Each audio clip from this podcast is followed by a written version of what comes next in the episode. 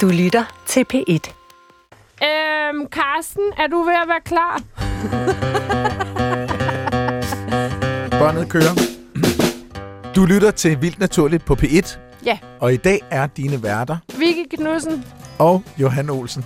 I Vildt Naturligt i dag skal vi tale om faktisk noget, der måske i et eller andet omfang ikke er særlig naturligt. Og dog. Og dog. Ja, nu bliver det kryptisk. Er det ren fantasi, Mm.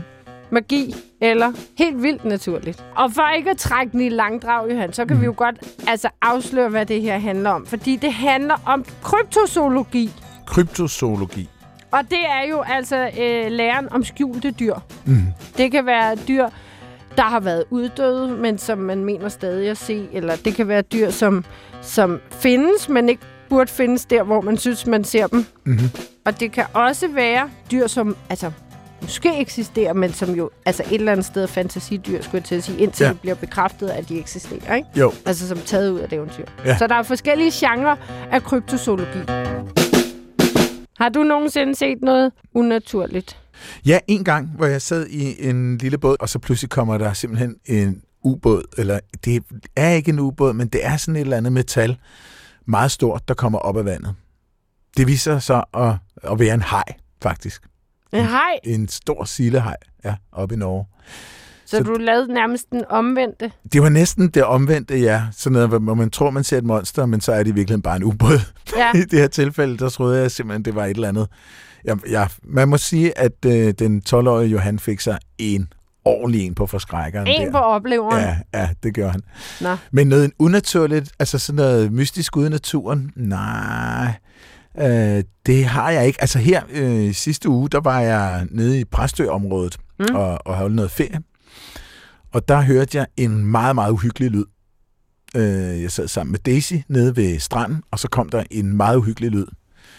Først kom den sydfra, senere hen kom den nordfra, og øh, vi kiggede på hinanden, og øh, heldigvis så var det monster, der ud, udstødte den her lyd, langt væk. Men lyden var altså meget, meget tydelig. Og jeg gjorde så det, at jeg optog lyden på min telefon, og jeg talte med Daisy om, at det var måske noget af det sidste, vi gjorde. Måske ville nogen en dag finde telefonen og afspille lyden og finde ud af, at det, det var præstømonstret, der fik dem. Så jeg sendte øh, lyden til en af dine gode venner, og øh, han svarede inden for tre sekunder, det er en påfugl.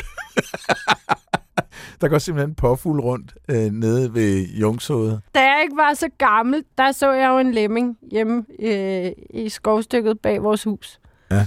Og der kan man jo bare sige, at der findes ikke lemminger i Danmark. Så på den måde var det jo lidt noget... Øh... Altså, jeg tror, jeg lige har... Jeg kunne godt lide at se en naturfilm, da jeg var lille. Jeg tror lige, jeg har set en naturfilm om nogle lemminger. Og så så jeg den her...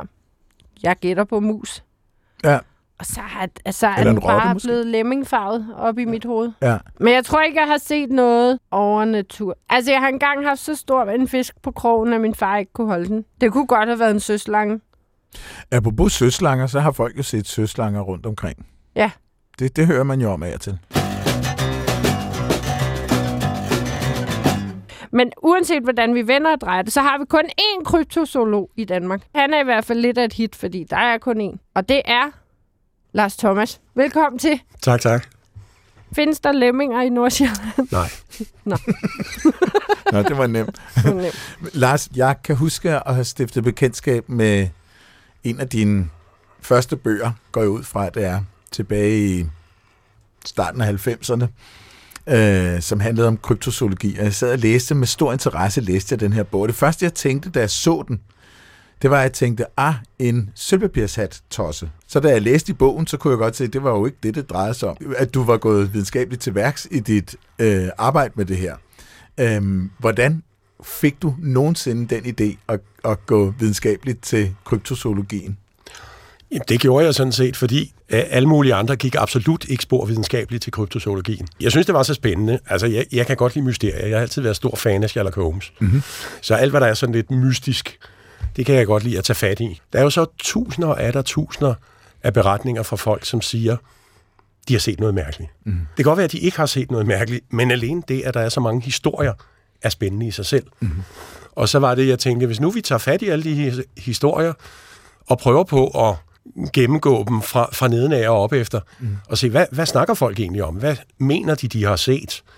I stedet for at tænke, der lever et eller andet stort øh, fortidsdyr dyr i den her sø, øh, og det må have overlevet lige siden, og så går vi ud og finder beretninger, som, hvor folk siger, at de har set noget, der ligner et stort fortidsdyr i den her sø. Ikke? Mm-hmm. Og så i stedet for at begynde fra den anden ende, hvad er det, folk siger, de har set, og hvad kan vi få ud af det? Er der et mønster i alle de her historier? Fordi som kryptozoolog er det jo kun meget sjældent, at du rent faktisk studerer dyr. Du mm. studerer beretninger om dyr. Mm-hmm. Øh, er der et mønster i de her beretninger? Øh, er der et eller andet, der kunne tyde på, at der rent faktisk er et ægte, levende dyr bagved? Ikke nødvendigvis det, folk siger, de har set, men et andet dyr, der kunne mm. have inspireret dem til det. Det kræver så øh, dybest set, at man er zoolog, så man ved, hvordan dyr ser ud, hvordan de bevæger sig osv. Men samtidig skal man jo også være lidt psykolog. Man skal vide noget om, hvordan folk opfatter ting. Vores hjerner kan jo ikke fordrage sorte huller, kan ikke fordrage ting, de ikke forstår. Mm-hmm. Øh, hvis vi ser et eller andet utydeligt, så leder hjernen febrilsk i arkivet efter et eller andet, der kan fylde hullet ud. Yep. Og så skal man også vide noget om, altså dels at folks hoveder virker på den måde. Øh, det vil en fuglekigger som Vicky jo kunne skrive under på. Mm. Hvis du ser en sjælden fugl, mm-hmm. så sørg for guds skyld, hvis ikke du kan nå at tage et billede af den, så sørg for guds skyld med det samme med at lave en lille tegning eller skrive nogle notater. Fordi hvis du først venter til om aftenen, når du er kommet hjem, så i de timer, der er gået sidenhen, så er din hjerne allerede begyndt at fylde huller ud. Ja. Og påstå, at du har set ting, du i virkeligheden ikke så. Nej. Mm. Så sidder man derhjemme og tænker, havde den nu en hvid plet på vingen? Ja, det havde den. Men hvis nu du havde noteret ned allerede, så havde den sgu ikke nogen hvide pletter mm. på vingen. Ikke? Og så skal du også se på, hvad foregår der i samfundet på det pågældende tidspunkt. Hvad, hvilke billeder går folk øh, rundt med i hovedet mm-hmm. på nuværende tidspunkt? Er der en tradition i det her område, en gammel folklore om væsener af en eller anden slags? Ikke? Mm. Fordi så vil folk have de der billeder inde i hovedet af, jeg har set noget ukendt ude i den der skov. Nå ja, min bedstemor fortalte mig altid, at derude i den skov, der var mm. indsæt selv passende mystisk dyr her. Mm. Så var det nok den, jeg så. I virkeligheden kan det jo godt være, at det bare var, hvad ved jeg, øh, det, det du troede var en søslange, var en kronhjort, der var i færd med at svømme over søen. Mm. mm. Øh, man skal også vide noget om øh, for eksempel atmosfæriske forhold, øh, så man ved, hvordan luftspejling og den slags ting virker. Mm. Mm. Så øh, Loch Ness er jo det mest oplagte eksempel, og det mest berømte søslangsø overhovedet. Men der er rigtig mange af dem, som bare er faldet i med historien om Loch Ness-uhyret, der glemmer at tænke på, at Loch Ness er en meget, meget lang og meget, meget smal sø, øh, der er omgivet af relativt høje, ja, bjerge kalder de dem i Skotland, men de er ikke så høje. Mm-hmm. Øh, og det gør jo, at du meget nemt kan få forhold, som gør, at varme og kolde luftmasser ligger sådan i en lavkage oven på hinanden. Mm. Og det kan betyde, at genstande, dyr, mennesker, både, som sejler igennem grænselaget mellem sådan nogle luftlag, bliver vredet helt ud af fasong, så de kommer til at se højere ud, eller bredere mm-hmm. ud, øh, end de er i virkeligheden. Og derfor kan en skarv, der svømmer i søen, eller en hjort, der er ved at svømme over, lige pludselig blive meget større og meget mere langhalset, end den virkelig er. Og folk tænker, Loch ness der svømmer noget langhalset dernede. Mm. Det er uhyret, jeg har set uhyret. Mm. Og så styrter de afsted og fortæller om den øh, historie. Mm. Og bag det hele ligger der jo så det rent psykologisk spændende i, hvorfor tror folk på sådan noget? Hvorfor lader mm. de så rive med? Og hvorfor bliver de ved med at insistere på, at det her er noget spændende? Øh, og det, at de her dyr må være her, øh, når der i mange tilfælde ikke er skyggen af beviser for noget som helst. Altså, jeg har været på Tasmanien flere gange for at kigge efter den tasmanske pungul, som er et af de mere berømte kryptozoologiske dyr. Et eksempel på, som Vicky sagde til at starte med, et af de dyr, som egentlig officielt er erkendt som værende uddøde, men som folk stadigvæk påstår, de ser. Og jeg har, har venner, der også har været der, og hver gang de har været nede og snakket med en eller anden, der siger, at de også har set den, så kommer de tilbage mere overbevist nogensinde om, at den overlever stadigvæk dernede. Og jeg må indrømme, hver gang jeg har været dernede, jeg kommer tilbage mere med, jeg overbevist om, at den ikke er der. Mm. Fordi den tasmanske pungulv fylder ekstremt meget øh, i samfundet. Der er billeder af den alle vegne. Der er billeder af den, der er legetøj i form af tasmanske pungulve. Der er t-shirts. Den er på børns madkasser. Den er på øh, der er reklame for et optikerfirma, der har en tasmansk pungulv som logo. Mm. Alle vegne. Det vil sige, folks hoveder er fyldt med billeder af tasmanske pungeulve, og de har alle sammen hørt historierne. Hvilket vil sige, at hver eneste øh, gang, de er ude og køre en sen aften og ser et eller andet dyr løbe over vejen, som de ikke lige kan se, hvad det er, så leder hjernen i arkivet, og allerøverst i starten, der ligger tasmansk pungeulv. Mm. Selvfølgelig er det den. Men er det det, der også sker, når der er en puma eller en los eller noget andet, som... Okay, lossen kunne i princippet indvandre til Danmark. Men noget, der ikke burde være i Danmark, der har jo både været set løver og pumaer og los og så videre, så bliver den set flere gange, ja, altså ja. inden for en kort periode. Ja, folk, der, folk lader sig rive med. Ja. Simpelthen i kryptozoologien snakker vi om flaps. Det er det fænomen, at øh, et eller andet sted bliver der set et mærkeligt dyr. Hvad pokker det nu kan være. Folk påstår, at de har set en puma, eller der er en søslange i en lokal lille sø. Øh, og så kommer der nogle enkelte jagttagelser. Kun ganske få, sådan for, ofte over en relativt lang periode. Og så er det som om, man når sådan en eller anden magisk grænseværdi. Øh, måske kommer de i lokalavisen, eller i, øh, eller i radioen, eller, mm. eller et eller andet. Og lige pludselig har alle mennesker set den. Og så bliver det her kræ jagtaget den ene gang efter den anden. Og de er alle sammen sikre på, at det er en løve, præcis som ham, der fortalte historien første gang, Ja. øh, gør. Og så får du en virkelig top i det her. Og så på et eller andet tidspunkt, når der er masser af jagttagelser, så er der som regel en eller anden, der siger, ah. Og i løbet af få dage, så, Så klinger det af. så klinger det af. Og det, og det er vel også, øh, fordi vi er sociale væsener, så socialt acceptabelt øh, en overgang. Og folk bliver også lidt flove over, at de lå sig rive med i virkeligheden. Ja, selvfølgelig. Ja. Og så kunne de også være, ah, jeg kunne jo godt se, altså, jeg blev engang tilkaldt til et, en øh, boligforening. Jeg vil undlade at fortælle, hvor, fordi nogle af de involverede er, bor der stadig og er stadig i live, om jeg så kunne sige. Og de var 110.000 procent overbevist om, at der lå en løve og sov i deres fællesanlæg. Nå, hvor Og der var ingen, der, der, var ingen, der tog gå ud, uden for en dør. Om ikke godt, jeg ville komme ud og kigge på det her, fordi de havde, jeg kan ikke huske, læst om mig i avisen eller et eller andet. Øh, og jo, det ville jeg da gerne, så jeg tog derud med kikkert og kamera og, og så videre. Ja, den ligger dernede. Vi så den i morges. Det var, det var simpelthen samme dag. Og øh, øh, vedkommende havde set den, havde snakket med alle mulige i den der beboerforening, og alle var nu overbevist om. Og den har simpelthen ikke rørt sig hele dagen. Mm. Og da de sagde, simpelthen ikke rørt sig, så tænkte jeg, selvom løver sover meget, så... og så jeg hævde kikkerten frem og, og kiggede nærmere på, og, og tænkte, det var da underlige farvede pletter, den har det her og der. Nå, men så jeg gik så nærmere på. Og det viste sig at være øh, en af de der, ja, nu har man dem ikke så meget mere, men en af de der store brune papirsække, man brugte i skraldestativer, Nej. som lå og var blevet sådan Nej. halvvejs blæst op af vinden. Øh, og da jeg, øh, da jeg kom nærmere på, kunne jeg jo se, at der stod grønne bogstaver på siden af den og sådan noget. Men folk havde fået hisset sig selv op Ja. i en sådan grad, at det bare var blevet til en løve, selvom man rent faktisk... Altså, jeg stod med en kigger på, jeg ved ikke hvad, 50-100 meters afstand, og kunne egentlig godt skælne, at der var nogle bogstaver eller et eller andet på mm. den, ikke? Altså, det var ligesom i hovedet på folk. Det var ikke nødvendigt. Der var ingen, der havde tænkt på at gribe en kigger og, og glo på dyret, så det var jo en løve. Ja. Ja. Det vidste man jo godt, ikke? Det var det så ikke.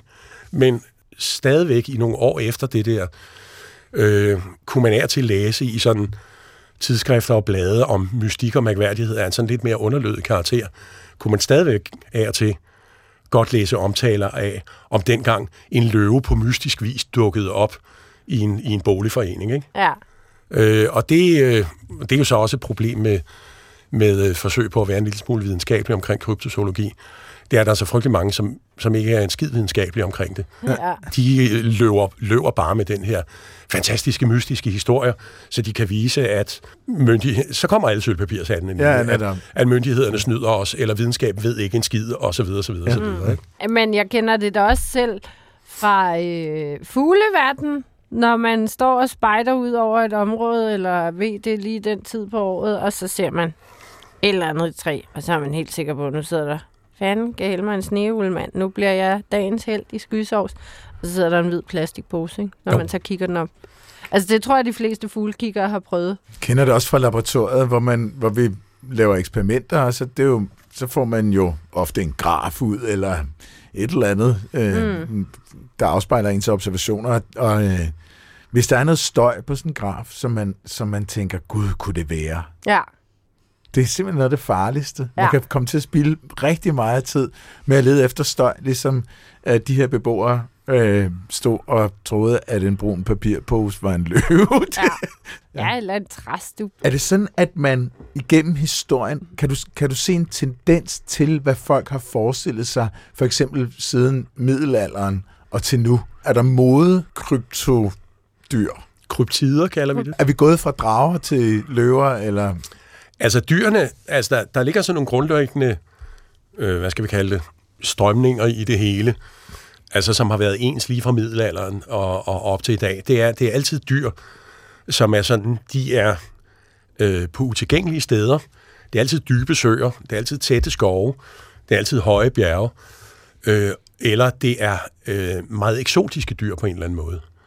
Altså i middelalderen, øh, der havde man en te- tendens til, at de her dyr var lidt øh, en tand mere fantastiske, end de er i dag. Mm. Men man betragtede dem sådan set som lige så vel som levende dyr øh, alligevel. Altså øh, griffer, basilisker, indjørninger øh, og den slags ting. Havmunken. Øh, sømunke, Indjørninger, sømunke. de findes. sømunke, havmunke og, øh, og den, slags, øh, den slags ting. Det var man jo ikke i sekund i tvivl om. Altså. Og, Og og det er- hvad er en sømunk og en havmunk? Det var under Christian den, jeg kan ikke huske, om det var den anden eller den tredje, der blev fanget en sømunk i Øresund. Nå, Og øh, det er det her mærkelige væsen. Øh, det stammer fra en tro på dengang der i øh, middelalderen og senmiddelalderen, at, at øh, det samfund, vi havde på jorden, øh, det må den også afspejle sig øh, under havet. Mm. Og der må det også være væsener der, som svarede til altså øh, datidens munke og præster. Mm. Så må der naturligvis også være øh, under havet. Og, øh, Obviously. Ja, ja jamen, det er da, det er da indlysende. og så fangede man den her, en fisker, der fangede den her sømunk i Øresund. Og det var et så fantastisk dyr, så den kongen, kongen hørte om det, og forlangte at få den her sømunk bragt for sig, så han kunne se, bese det her væsen. Og øh, kongen prøvede at tale til det her væsen, øh, og det fik han ikke så meget ud af. Så hidkaldte han en munk, som prøvede at tale til sin øh, akvatiske kollega. ja, Og historien fortæller endda, historien fortæller endda, at han prøvede at tale latin til den. ja, Øh, det hjalp heller ikke. nej. Øhm, så tænkte øh, kongen, at det kunne så være, at det var fordi, den var kommet op på land, den her sømunk. Ja. Den skulle have noget vand. Ja, det er klart. Så øh, sømunken blev sat ud i voldgraven omkring hans slot, Københavns Slot dengang, hvor den så svømmede rundt. Men som der står i beskrivelserne, den sagde ikke noget, men udstødte kun dybe suk, der lød som om den led de dybeste sjæle i kvaler. Og et par dage efter blev den så fundet død i voldgraven, drivende rundt i voldgraven. Øh, men der står dog i beretningerne, at kongen sørgede for, at den fik en god kristen begravelse. Nå, det var godt. Øh, men så skal vi så et par hundrede år længere frem i tiden, hvor den store danske zoolog, Petrus Stenstrup, mm. han fik en besked om, at øh, der var drevet en sømunk i land ved Ålbæk Strand op i Nordjylland. Ja, Øh, så han smed, hvad han havde i hænderne og skyndte sig til Nordjylland. Øh, det tog en 4-5 dage. Men da han så kom til Nordjylland, så fandt han så ud af, at desværre var der jo så i mellemtiden sket det, at de lokale fiskere, som havde fundet den her, de havde skåret den op og brugt den som hundefoder. Men der var dog alligevel blevet gemt et par stumper, og i en af disse stumper fandt øh, Stenstrup, hvad der lignede et stort brun papegøjenæb. Og så blev han jo så klar over, at sømunken måtte jo ganske enkelt være en kæmpe blæksprutte. Mm. Øh, og hvis man så ser på øh, datidens tegninger af sømunken, øh, så kan man jo rent faktisk godt se, at øh, denne munkefigur, som har sådan nogle underlige skørter, øh, Ah. at det i virkeligheden, det har været en blæksprutte sådan ligesom set på højkant. Og formentlig, det ved en, en hver, der har prøvet at spise blæksprutter eller købt dem i fiskehandleren, at de der farvemønstre, de har, de bliver sådan lidt flået af, og der danser nogle underlige tegninger ja.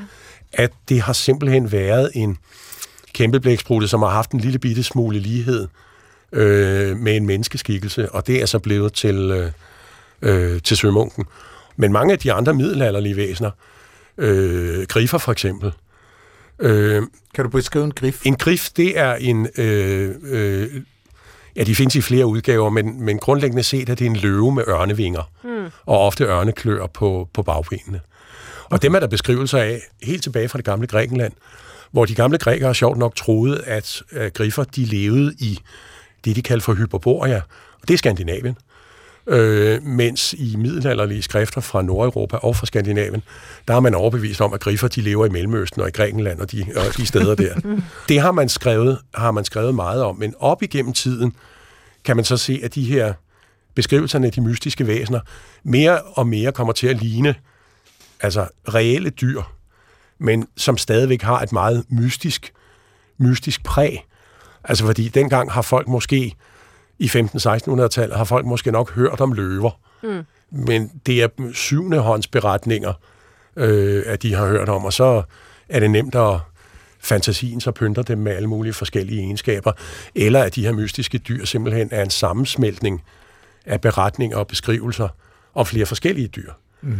Øh, altså mantikoraen for eksempel, øh, som man i middelalderen kendte fra Mellemøsten, var en stor løvelignende ting med menneskelignende ansigt og tre rækker tænder og en hale, der lignede en skorpion. Wow. Og øh, det er noget af et væsen, øh, som ja. man skal passe på og være forsigtig med at komme i nærheden af, men lurer mig om ikke, det i virkeligheden er sammensmeltninger af jagttagelser af løver, de mange rækker tænder, det er sgu nok hejkebisser, mm.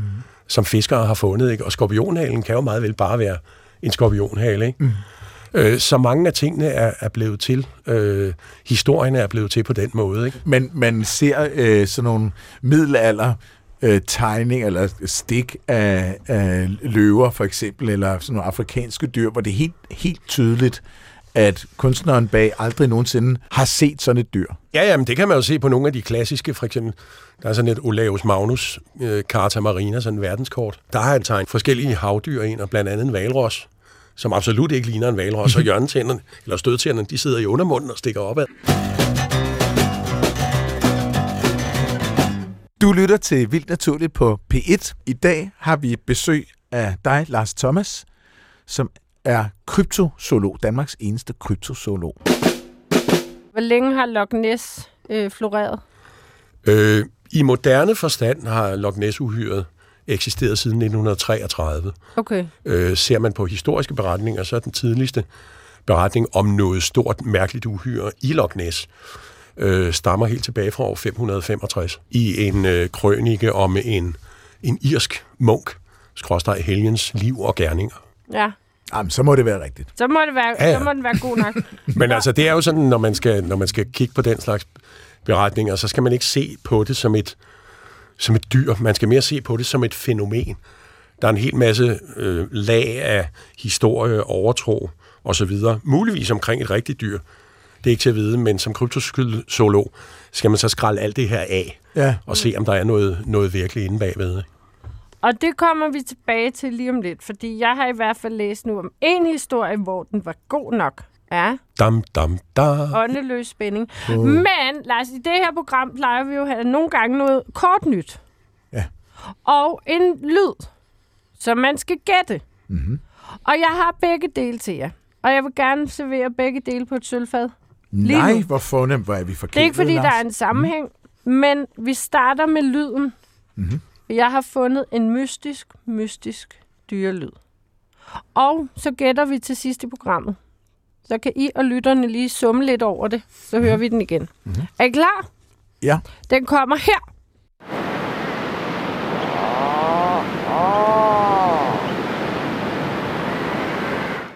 Det ved jeg godt, hvad Siger han selv sikkert. Ja, hver gang. Det er ikke rigtig lykkes. Nå, har I et bud? Først til sidst. Jeg har faktisk et bud. Har du faktisk et ja. bud? Okay. Nå, men det lød i hvert fald som et mystisk væsen, ikke også? Jo. Ja. Nå, men så har jeg også taget en historie med til jer. Mm-hmm. Ja, og det kan godt være, at du ved det her, Lars, men det er stadig sjovt, og så kan du jo uddybe det lidt bagefter. Men jeg synes, det ligger lige øh, rigtig godt efter det, du har fortalt her om vores fantasi, og, og hvad man ligesom kan, kan korte det ned til. Fordi at det viser sig, at et overraskende antal af søuhyre kan forklares med valerektioner. For så længe, som der har været folk til havs, så har der jo været altså øh, folk, der har set både søslanger, øh, kraken, ja. som vi allerede lidt har fået en forklaring på. Det har nok også været kæmpe blæksprutter, ikke? Jo. Og havfruer for den sags skyld. Havfruer, ja. Er der noget med nogle søkøer der? Sandsynligvis, ja. Der var bare et eller andet, der øh, dæmrede. Nå, men altså, og kraken er blevet set helt tilbage i 1180, står der her, hvor at kong Sverre af Norge skrev om et øh, sømonster, han simpelthen havde set, ikke? Mm-hmm. Og det blev netop til et stør- sømonster, der var på størrelse med en ø, og som kunne hive skibe med ned. Og jeg kan da også huske, at jeg har set tegninger af sådan en gigantisk en, der bare tager sine fangerarm rundt om et skib og bare suger det ned. Men så har vi jo de her søslanger. Så er det, de skriver, at det måske kan løses ved at tage et rigtig godt kig på whale stiffies. som vi måske kan oversætte til val stikke javertusser. Og det er her, der kommer en dansker ind i billedet. Fordi hans Ede skrev den 6. juli 1734, at ham og hans øh, besætning på en skib havde set et fuldstændig uhyggeligt udyr, der simpelthen ikke lignede noget, de nogensinde havde set før. Så er der en, der hedder Charles Paxton, som har vundet den alternative Nobelpris. Han må være kryptozoolog, tænker Ja, jeg kender godt Som- Charlie. Ja, jeg tænkte nok, du kendte ham. Og øh, se på de her øh, søslanger og, og, og de mulige forklaringer. Og så øh, har de netop ligesom dig øh, sammenlignet fotografier og, og beskrivelser. De af- fotograferede simpelthen. det har nok været tegninger. Nå ja, Så står Nå ja. photographs her, ikke? Men Ja, ja, må ikke det have været afbilleder Ja, ja, af de her dyr. Og øh, beskrivelser. Men den anden alternative forklaring er, at mange bartevaler har lange, slangelignende peniser. Ja, og de kan altså være meget store. Ja, de kan være meget store, og valer gør tit det, når de er lidt småliderlige, at de falder på ryggen, og så Mhm. mm-hmm. stritter den her stik javertusdil og lige op i luften. Ja. Og øhm, det skal tilføjes, at når man nu ser på, fordi nogle gange bliver ting jo også større, når man genfortæller det, ikke? Så Jo. bliver, Jo, ja. Nå, men altså, nordatlantisk retval og gråval, de har altså peniser på op mod øh, 1,8 meter. Så hvis man Wow. ser sådan en lang Ja. ja. penis i vand, så er, så er det jo en søslange. Og så er der nemlig også en anden historie om, om øh, skibet Pauline i 1875, der så en søslange, som de beskrev som sådan lidt øh, en hvidlig søjle. mm. Og hvis man kigger på en valpenis, så kan den godt være sådan lidt lys i det. Mhm. Øhm, og det skal siges, at lige præcis øh, den her, den her søslange, den lå lige i midten af en helt hårde af valer, som ah, var frantic with excitement. Ja. Ja. De var meget som, opstemte. som man jo er. Ja. Så de var meget opstemte, og lige Opstemte pludselig hvaler. blandt alle de her opstemte valer, var der lige pludselig en søslange, ja. der blev hejst lige op i luften. Så øh, Lars Thomas, Danmarks eneste kryptozoolog, lyder det her som en god, netop fornuftig måde at tilgå de her spændende observationer? Øh, ja, et stykke af vejen. Den hvide søjle lyder så afgjort øh, som, som opstemte valer, men historien der med hans hede er jeg ikke sikker på, at det er så nemt at forklare. Nå, Fordi jeg har faktisk skrevet en artikel om netop det der, hans hedes berømte arveuhyre der. Okay. Og problemet med den er, at alle dem, der har skrevet om den, ikke er gået til originalkilden. Nå. Altså Hans Hede og hans søn Paul, som begge to har skrevet en bog om deres tid på Grønland, og deres studier af grønlændere og af øh, dyrelivet i Grønland og så videre, så videre.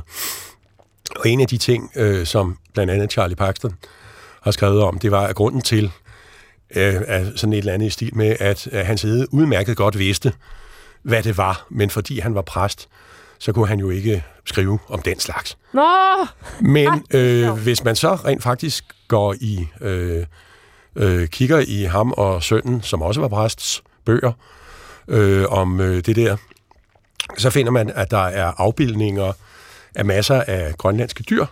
Det er også strandede valer.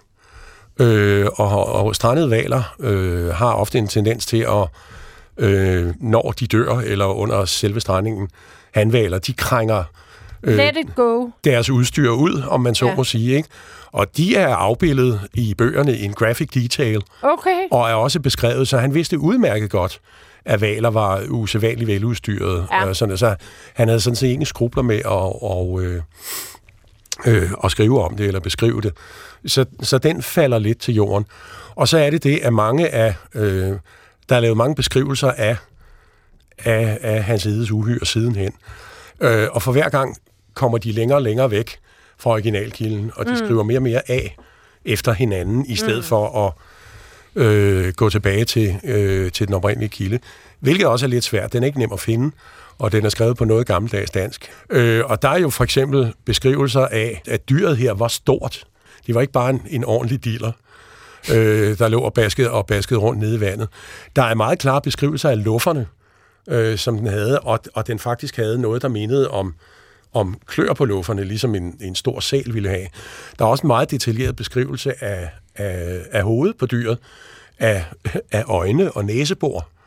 Og øh, selvom dyrs kønsorganer kan se meget forskellige ud, så er det dog ikke ret mange af dem, der har øjne og næsebor. Nej. Øh, og øh, der er også en beskrivelse af, at da den dykkede til sidst, hvordan halen kom op over vandet, og der er heller ikke noget med, at den havde rynket hud i den oprindelige beskrivelse, at der havde den mere noget, der mindede om skæld, øh, hvilket jeg tror måske er noget i ret, det kender man fra mange valer, at de er bevokset med ruer og andre ting. Ja. Er det mere sådan noget, de har set? Ja.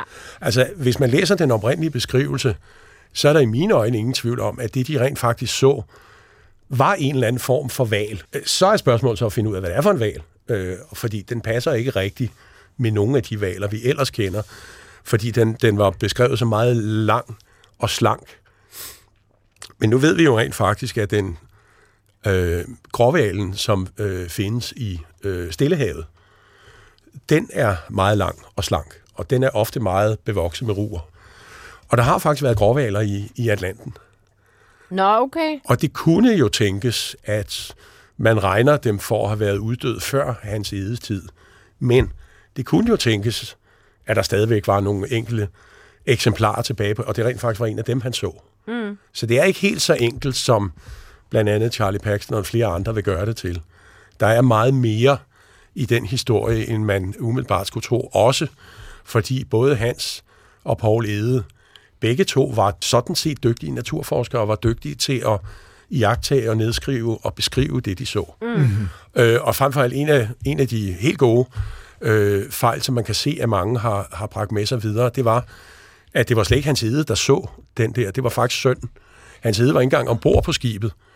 Øh, og det står meget beskrevet i deres bøger, hvor det rent faktisk var. Hans Ede har skrevet om det i sin bog, fordi han har hørt historien fra Paul.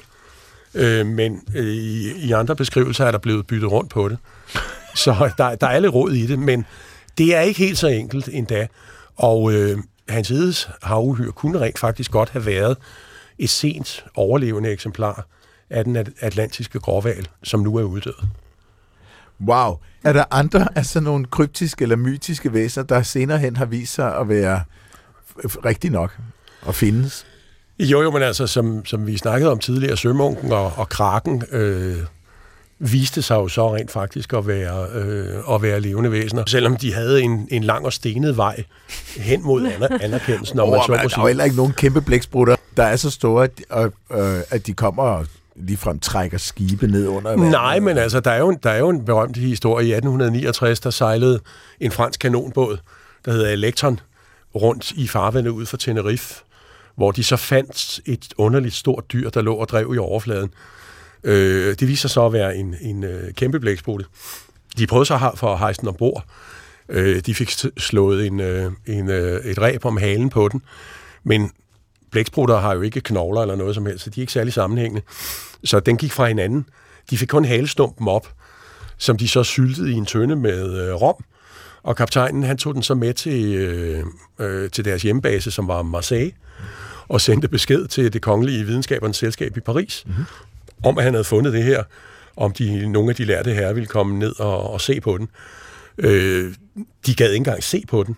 Øh, der var en, en, øh, en af, øh, af, af videnskabsmændene der, som sendte brev til kaptajnen om, at, øh, at det måtte være nogle vandplanter, han havde fundet, fordi et så styr, stort dyr kunne ikke eksistere, da det ville modsige de love og regler om harmoni i naturen, som forskerne udmærket godt vidste. og det er i slutningen af 1800-tallet? Det er i slutningen af 1800-tallet. Det er meget trist besked. Det, det, ja. det er fantastisk. Og de har spildt en masse rom også. Ja. Men, men den, selv samme, den selv samme forsker i øvrigt, han blev berygtet nogle år senere ved, en, ved at udvandre, da Thomas Edison var i Paris for at demonstrere sin fonograf, øh, hvor efter denne herre øh, trampede ud og sagde, at han lå sig ikke narre simple butalertricks. Så han har ikke været den mest progressive videnskabsmand okay, i verden. Okay, Men nogle gange er det svært ligesom at få en, en, en, øh, en anerkendelse af, øh, øh, af det her. Ikke? Men der er dyr. Øh, I Australien, der har man jo historier om den såkaldte bonjip. Bonjip? Som, ja, som er sådan et stort, øh, bjørneagtigt væsen, øh, som øh, man har beskrivelser om, blandt andet fra australske indfødte, øh, som, i, som skulle leve sådan lidt sumpede øh, områder. Sumpede områder, der ikke fandtes mange af i Australien, men, men de steder, hvor de er, dem øh, troede man i mange år var, var, øh, var simpelthen overtro. Indtil man begyndte at finde fossile knogler af kæmpe vombatter. Vom, vombatten er jo den her koalaens slægtning, sådan en lille tyk bjørnelignende ting, som bare lever nede på jorden og lever af græs. Men man har jo så fundet fossile knogler af en slægtning til den, som var meget, meget stor, altså på størrelse med en nutidens brun bjørn. Ej, hvor nuttet. Og, øh, og øh, lurer mig om ikke i, den, muligvis fund af knogler af den, og muligvis endda i jagttagelser af levende dyr af den, er inspirationen til historierne om denne her øh, Bonjeb. Ja. Så det, det er... Øh, men altså mange, mange af de her historier dukker jo frem på øh, forskellige, forskellige underlige måder. I New Zealand, der har maurierne, de har øh, gamle historier om trædjævle. Øh, sådan nogle mystiske væsener, som, som lever højt op i de, no, nogle af de store nyzeelandske træer, og som, øh, som dyr ofte er i, øh, i myter og legender, er livsfarlige. Mm. Øh, de er giftige, man kan dø af at røre dem, eller at de bare ser på en. Øh, og de bliver beskrevet som, hvad der er i de der oprindelige beskrivelser. Det er lidt svært med maurierne, fordi det er, meget, det er meget mundtlige overleveringer. De har ikke så mange skriftlige beskrivelser. Men hvad der kan beskrives som værende en, en lille drage, eller en lille varan, eller et eller andet i den stil. Ikke? Og det var også sådan en ting, hvad, hvad kan det nu være for noget? Fordi der er meget få øh, landlevende krybdyr i, i New Zealand. Øh, men så var der nogle øh, mennesker, som en dag, jeg tror det var i 80'erne engang, ryddede, øh, ryddede op i magasinerne under det Naturhistoriske Museum i Marseille. Og dernede fandt en stor, et, et meget gammelt laset præparat af, hvad der umiddelbart, hvad der var blevet beskrevet som en ung varan.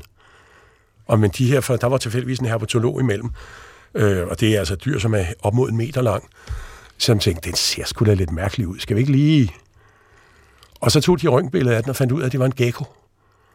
Og gek, Ah, gecko, geckoer er normalt sådan nogle relativt Ja, små, små dyr, ikke? Jo, jo, 5, Men- 5, 15 cm. 15-20 cm, 30 måske, men den her var næsten en meter lang. Det er den største gecko, man nogensinde har, har kendskab til. Jeg tror, den, er, den var lidt over dobbelt så lang som den største art, man indtil da kendte. Holy. Øh, det er det eneste eksemplar, man nogensinde har fundet af den.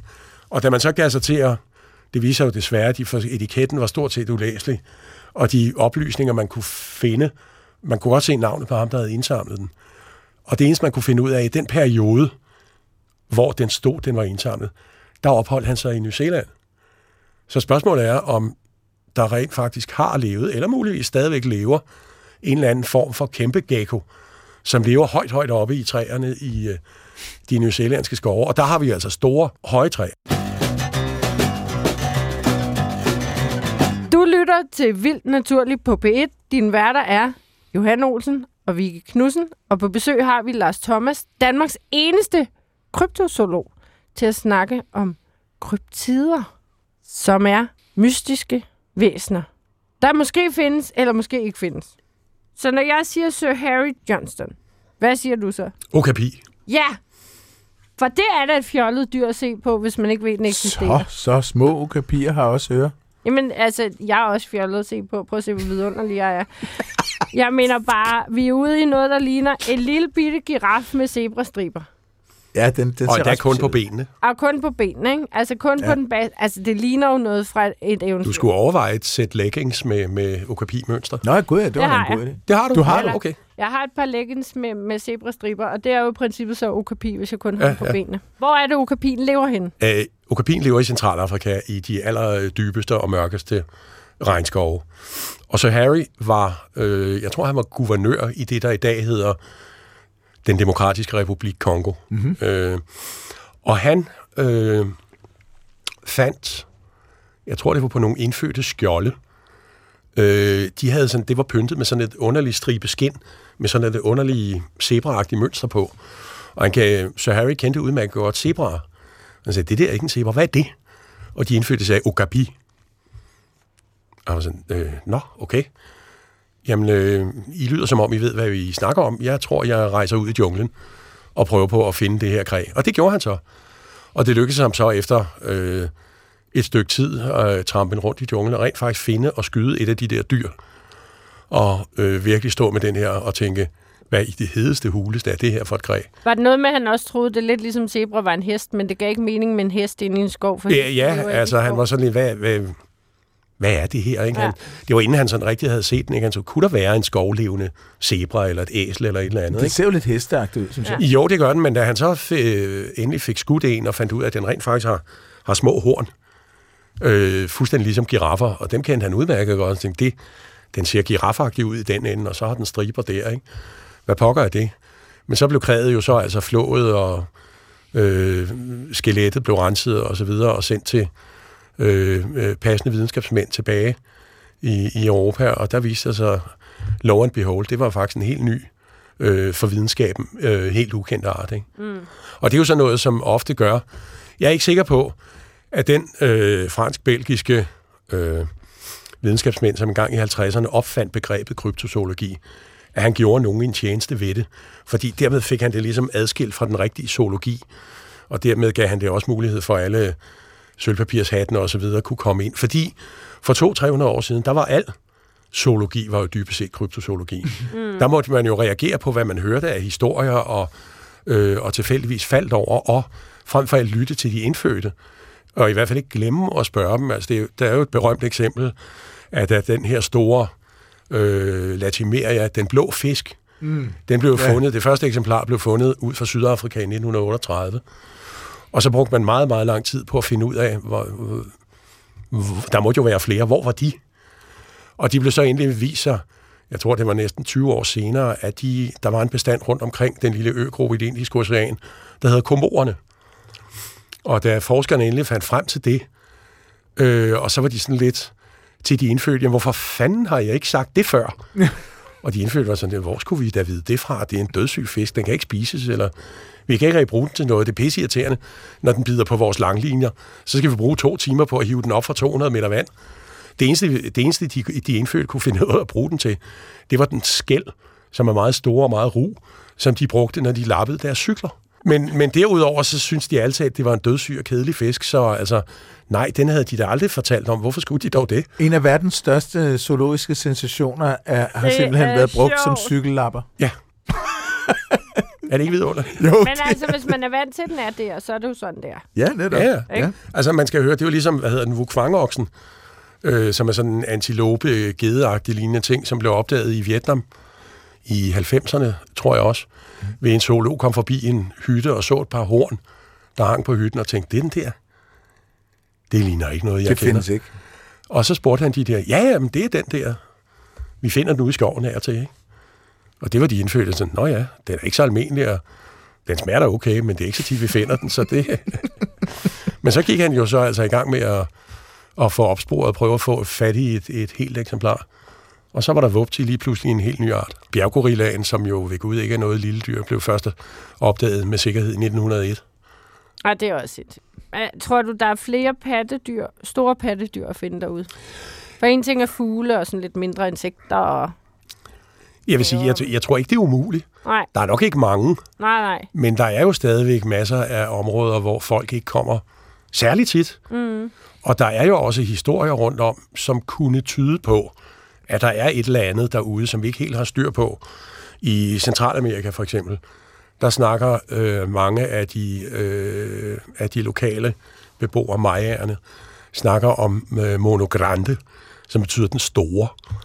Og det er, øh, ifølge deres beskrivelser, en abe, øh, som i modsætning til alle de andre sydamerikanske aber, der øh, fimser rundt op i træerne hele tiden, rent faktisk går ned på jorden. Det er ikke noget stort, kæmpe monster, som den afskyelige snemand eller, eller Bigfoot. Det er en abe, sådan på størrelse med øh, et 10-12 års barn, mm. som de er til møder gående rundt ude i skoven. Nå, Øh, det er der ikke rigtig nogen, der har nogen øh, fornuftig forklaring på. Så er der nogle af dem, som jo også, altså i, øh, i Sydøstasien, der har man jo historien om den afskyelige snemand, øh, som man takket være Tintin og alle mulige andre historier, mm. har sådan et eller andet virkelig monsterbillede af. Men omvendt har man jo fundet fossiler i det område af en, regner man med, uddød primat, der hedder Gigantopithecus. Gigantopithecus, ja. Man har kun fundet tænder og underkæber, ganske vist. Mm. Men de er over dobbelt så store som en moderne bjerggorilla. Mm. Så de har del med ikke været noget, del med ikke været noget lille dyr. Hvad er vi oppe i størrelse der, cirka? Ja, så er vi oppe i et dyr, der sikkert har vejet over 300 kilo og været en 3 meter højt, eller sådan noget i den stil. Ikke? ja. Det er altså en stor avkat. Ja. Den, den, den har været der. Ja. Øh, øh, og det er, selvom det sandsynligheden er lille, så er der så mange områder øh, der, hvor det biologisk set, der er sådan set biologisk set ikke noget i vejen for, at den eller en slægtning stadigvæk kunne eksistere. Mm. Det er ikke sikkert, at den er helt lige så stor, fordi når folk kommer ned og fortæller historier om møde med uhyre, så skal man som regel altid trække en tredjedel fra i størrelsen, ikke? Ja. fordi det er skræk, der har gjort Ja. resten. Ikke? Men der kunne stadigvæk være, altså der er jo nogle store, for eksempel i det område, nogle ret store øh, og meget solidt byggede makakker, mm. som hvis man kun ser et kort glimt af dem, meget, meget hurtigt kan blive til, øh, til uhyre. Mm. Altså ser man dyr ganske kort, så bliver det meget hurtigt til uhyre. Ikke? Altså et ja. af de flotteste eksempler, øh, i Storsjøen i Jämtland i Sverige, der har man stor, en søslange, der hedder Storsjø uhyret, som på mange måder minder om øh, andre søslanger, Loch ness og, og hvad ved man. Men bortset fra øh, Storsjøuhyret har på visse tider af året, kun, kun på visse tider af året, har den store, hvide eller lyse ører, Nå, der ligner flagmusvinger. Og så øh, kommer det kloge spørgsmål til jer to. Hvad lever der sådan der midt i Sverige, som kunne inspirere til den slags? en el. En el. Øh, og lurer mig, fordi det passer sjovt nok lige præcis i den periode, hvor elgen har sit gevir. Nej. Det er der, det er der at Storsjøuhyret har ører. Resten af året, hvor elgen ikke har noget gevir, der har Storsjøuhyret ikke nogen ører. Og så er der så beskrivelser af, hvordan folk har siddet ude i en båd, og så lige pludselig er der kommet det her store brune uhyre med de store hvide ører, med et langt hestelignende hoved, og øh, et eller andet hængende ud af munden og op ved siden af dem. Og altså, jeg mener, der er ikke ret mange mennesker, selv folk, der bor i områder med mange elge, som ved, at elge er glimrende svømmere Nej. Og, og glimrende dykker og også. dykker, ja. og de gerne dykker ned på en 2-3 meters dybde og spiser vandplanter. Altså, jeg er fuldstændig overbevist om, at øh, ud fra de historier, man har kunne samle sammen, eller jeg har kunne samle sammen, at i hvert fald 9 ud af 10 af historier om uhyre i Storsjøen, det er svømmende elge, folk har set. Ja. Men det er bare sket så bræt og så pludselig, så de ikke har kunnet, øh, hvad skal vi sige, samle sig til sådan lige at se efter. De er bare løbet skrigende væk. Ikke? Ja, og, så er Og de derude, måske... der har elgen så ligget der med munden fuld af vandplanter og tænkt, Ja. ja. hvad fanden var det? Og så er den svømmet videre. Ikke? Men, og så har de måske hørt om Storsjø-uhyret, Det ikke? har de garanteret, ikke? fordi det er et stort tilløbsstykke, og der er en... Øh, altså det lokale museum i Østersund har en hel sal øh, dedikeret til Storsjøuhyret, mm. og også øh, udstillet de fælder, man øh, brugte, da man engang i 1920'erne prøvede at fange det. Mm. Det var sådan, så ligesom sådan store, store revsakse, mm. øh, som blev øh, madet med, med døde grise, Nå. i, i håb om, at uhyret skulle, øh, skulle bide på. Ja. Og så har man lokalt på en ø ude i søen, der står en runesten, øh, hvor man lokale vil fortælle dig, at der står på, på runestenen, at øh, hvis man forstyrrer uhyret i søen, så vil verden gå under. Det gør der overhovedet ikke. Det er en lige så dødssyg tekst som på andre runesten, som står bare, at den her er blevet opsat af den og den. Ikke? Nå, Og så er der et billede af en søslange på, Ja. siger de, og det er storsjøuhyret. Det er det ikke. Det er midgårdsormen, som er på så mange andre Ja. ja. runesten. Ikke? Ja, ja. Så, men, men folkloren kan hurtigt, ja, ja. hurtigt Kom lidt i pynte, vejret. pynte på det. ja, man får virkeligheden ind i et narrativ. Som, Ja, ja, men og hvis man så, så kan du så også opleve, hvis du kommer med en fornuftig forklaring, som jeg oplevede i Østersund, og blive vist døren, om jeg så må sige, da jeg indledte mig en diskussion med en ansat på museet i Østersund om, hvad jeg mente om det her, så fik jeg at vide, at jeg ikke var ønsket. Nej, nej. Ej, Ikke ødelægge turistinfo. Ubelejlige sandheder. Ja. Ej. Dammit. Men øh, lad os, altså, Loch Ness-uhyret, ikke? for mm-hmm. lige at afslutte den. Fordi jeg har jo ikke været ved Loch Ness, men du siger, at den er meget smal, Det men skulle du lang. gøre, der er pænt. Ja, men det tænkte jeg nemlig nok. Men så læste jeg, at man mener, at nogle af de her observationer kan være henholdsvis en brugte, eller en grindeval, og en stør kunne også passe rigtig godt på en af beskrivelserne. Ja. Men altså, er, er den sø så stor, så der er plads til en brugte eller en grindeval? Det er jo to ret store fisk. Ja, øh, der er som rigelig plads. Den er 42 km lang, Okay. og i gennemsnit hvad er den, 2 km bred og 200-300 meter dyb, så der er sådan set rigelig plads. Og søen er selvfølgelig ikke til en ynglebestand, fordi så vil man dele med se dem noget oftere. Men søen er, har forbindelse ud til havet. Nå, det har den. Ja. Fordi jeg så større ser- var set i indløbet, men Ja. hvor stort er det indløb? Meget det, stort. Det er stort. Altså, Okay. der kunne komme en blåval igennem. Det ville Okay. man sikkert opdage, men der kunne komme en blåval igennem. Ikke? Godt så. Men der bliver- kan også blive kolossalt Jamen, de kan blive Ja. enormt store, men altså, der bliver jævnligt set saler i søen, Ja, okay. og de kommer svømmende ind Ja. udefra, simpelthen. Ikke? Godt, så men- så det, det var der ikke spor i vejen for. Nej. Jeg tvivler på, altså Loch Ness er, selvom den har forbindelse ud til havet, Loch Ness er ferskvand. Ja. Så jeg tror ikke, en brugtehaj ville have det særlig godt, hvis den Nej. svømmede ind der. Men, øh, men stør er jo, øh, er jo, kan jo leve fint både i salt og i ferskvand. Mm. Øh, og øh, så det er der som ikke spor i vejen for. Jeg har også set folk foreslå, at en af forklaringerne øh, på øh, Loch Ness-uhyret, og det er også en af de ting, der får mig til at tro på, at det er flere ting, der er slået sammen under en hat, fordi beskrivelserne varierer meget. Mm-hmm. Øh, nogle af dem er sådan slangelignende væsener i overfladen. Nogle er sådan typisk svaneøjle med en ryg og en lang hals. Nogle af dem er bare sådan en stor bule, man ser, der svømmer, driver rundt ude på søen. Så der er sikkert flere ting indblandet. Ja. Men nogle mener også, at øh, nogle af historien kunne skyldes i agtagelser af, af, af meget, meget store ål, som, er blevet, som af en eller anden grund er sterile, og derfor aldrig får trangen til at svømme til Sargassohavet, men bare bliver i søen og bliver større og større og større og større. Ikke? Mm.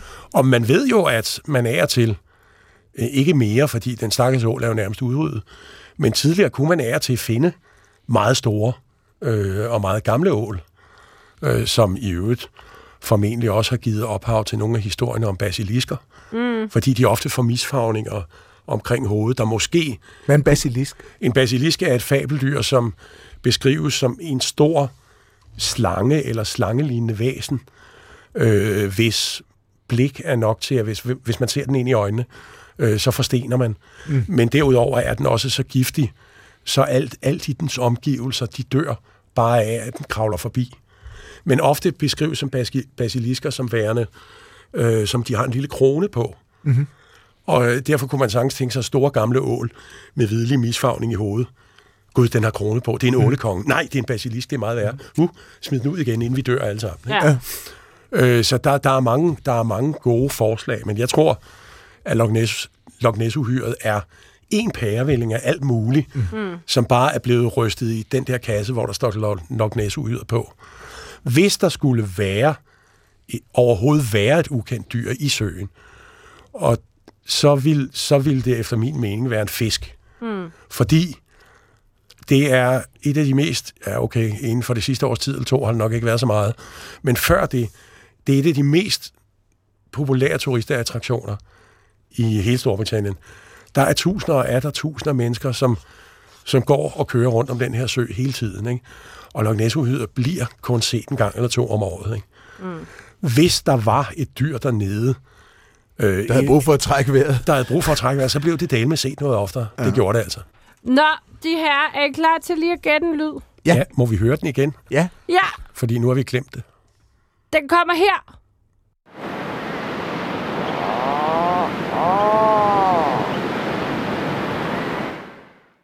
hvad siger Lars? Jeg synes, det lyder som en algefugl af en eller anden slags. Mm-hmm. Eventuelt en skråbe, der sidder på sin klippe eller nede i sit hul og siger... "Brrr", Fordi de siger sådan nogle lyde.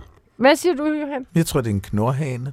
Ved du, hvad det er? Hvorfor siger du, det er en knorhane? Fordi det er en fisk, jeg har fanget, øh, og så når den kommer op af vandet, så siger den sådan her. Det var et meget overlegent bud. Mm, tak. Øh, det var helt forkert. Nå, Det er jo meget, men meget overlegen. Det var meget overlegent bud. men jeg kunne bare høre vand og Og måger. jeg så vidste ikke, jeg, og sagde sådan, Lars, du er meget tæt på. Det er en lunde, eller et søpapgøj, Nå, som fint. siger, "Rrrr", når Ja. det er den tid Ja, okay, året, den synes jeg, siger, Lars, vundet. Du var, det var meget tæt Det på. var ja. øh, klart godt. Ja, det er meget nuttet lyd jo, faktisk. Ja. Jamen, de ser enormt, enormt nuttet ud. Jamen, men de er jo det også nogle, enormt. Ej, sataner. Er de det? Er de Jamen, jeg, har, jeg har prøvet i, øh, på Shetlandsøerne at være med til at ringmærke.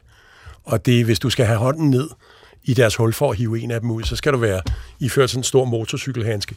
Okay. Fordi de, de har små, sorte, spidse, spidse klør, som de kratter løs med. Og det Nå. der næb, der er så flot og kulør, det er som at få fingrene i en boldsaks. Altså. Ja. Det, Ej, jeg vil altså heller ikke givet blive slæbt ud af min hule.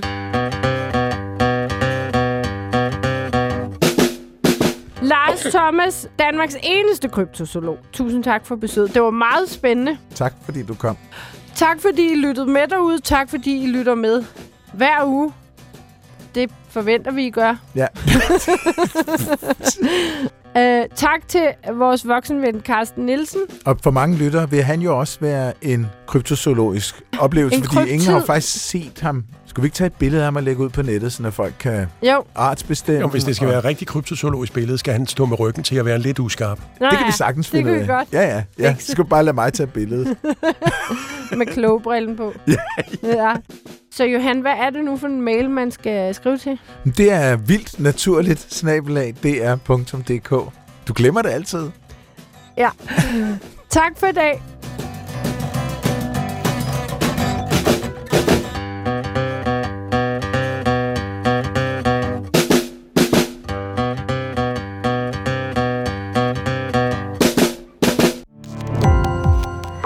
På opdagelse i alle DR's podcast og radioprogrammer. I appen DR Lyd.